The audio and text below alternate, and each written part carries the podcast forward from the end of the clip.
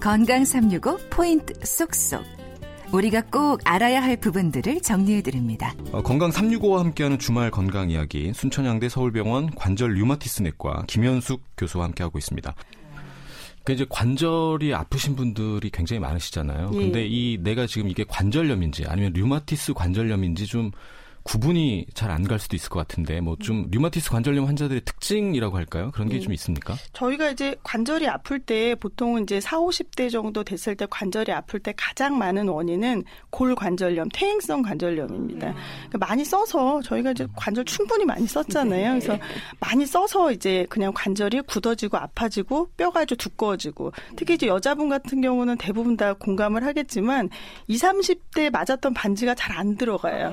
예, 그러니까 손가락 마디가 이제 굵어져서. 근데 그런 거랑 이제 류마티스 관절염이랑 어떻게 구별을 하느냐.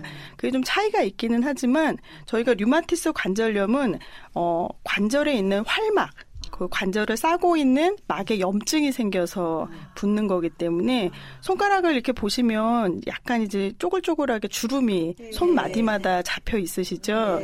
대부분의 이제 골 관절염 같은 경우에는 그런 주름이 유지가 되면서 관절이 딱딱 하게 부풀어 오르는 것에 반해서 류마티스 관절염은 이게 활막이 붙는 거기 때문에 약간 찐빵처럼 붙는다고 생각을 하시면 돼요. 그래서 찐빵이 폭신폭신하고 따끈따끈하잖아요. 그래서 그런 찐빵처럼 관절이 말랑말랑하게 붙고 그다음에 이게 염증성이기 때문에 이런 손가락에 이런 그 미세한 주름들이 없어지는 것처럼 보입니다. 그래서 그냥 일반인들이 보통은 이제 일반 그, 그 주부님들이 보시기에 진 단하시기에는 아마 그 정도 되고요. 사실은 이제 아주 초기 관절염은 저희가 육안으로 확인하기가 어려운 경우가 많습니다. 이제 그런 경우는 저희가 이제 관절 초음파 같이 저희가 이제 저희가 보통 관절 초음파를 관절 류마티스 내과의 청진기다 이렇게 얘기를 하거든요. 이제 저희가 안 보이는 부분을 좀좀 이렇게 그나마 이제 어, 아주 비싸지 않은 검사법으로 볼 수 있는 것이 있어서 이제 그런 관절 초음파 검사도 도움을 받기도 합니다. 지금 이거 들으시는 청취자분들은 이제 손가락 펴서 주름을 살펴보실 것 같은데 이게 증상이 어때요? 그러니까 류마티스 관절염 환자분들은 초기에 예. 어떤 증상을 좀 느끼나요?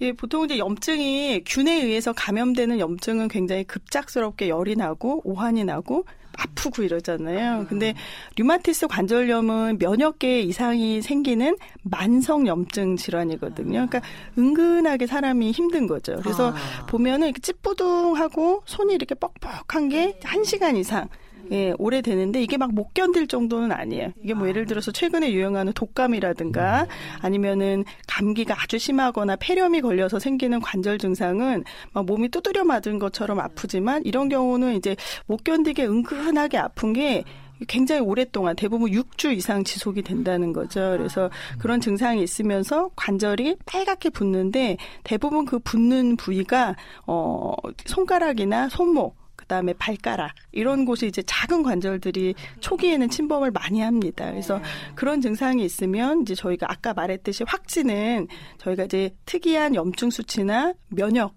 자가 면역 항체를 검사를 해야지 저희가 확진이 되기 때문에 이제 그런 증상이 초기에 보이고 의심이 되면 저희가 아무래도 혈액 검사는 받으셔야지 저희가 진단할 수가 있습니다. 그 손이라든가 발의 그 작은 관절이 좌우대칭으로 증상이 나타난다 이런 얘기도 있던데 어때요?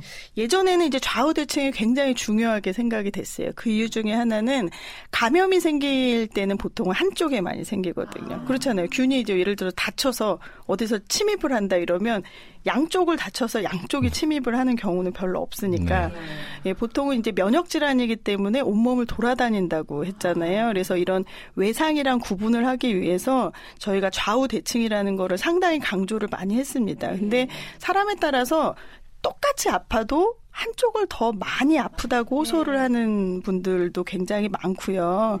예, 그렇기 때문에 저희가 요즘에는 이제 좌우 대칭을 이렇게 많이 강조를 하지가 않고 만성 관절염이라는 거를 많이 강조를 하고요. 뭐 물론 이제 무릎도 저희가 생길 수가 있고 어깨도 생길 수가 있지만 류마티스 관절염은 작은 관절에 사실은 더 침범을 많이 합니다. 작다는 거는 손가락, 발가락, 손목, 그다음에 발목 예, 이렇게 끝에 있는 관절이 여러 군데가 아프다는 게 이제 가장 중요하다는 거죠. 그 우리가 흔히 이제 류마티스 관절염은 중년 이후에 특히 또 여성분들이 많이 걸린다. 그리고 유전적인 요인이 있다. 뭐 이렇게들 많이 알고 있는데요. 이런 부분들은 좀 어때요? 이게 맞나요? 저희가 조기 폐경이 생기면 네. 오히려 류마티스 관절염의 위험도가 더 높다는 높아지- 보고가 있고요. 반대로 경구 피임약을 먹어도 류마티스 관절염이 더 잘 생긴다 이런 이제 보고가 있습니다. 그 두 가지는 조금 약간 반대거든요. 그러니까 그리고 이제 실제로 저희가 아주 어리거나 60세 이상이 돼서 류마티스 관절염이 이제 발견이 되는 그런 경우는 남녀 비가 또 비슷하게 나옵니다. 그래서 그거는 이제 어 여성에 많이 생기기는 하지만 그 이제 호르몬적인 원인은 아직까지 이제 규명이 덜 됐다고 얘기를 하고요.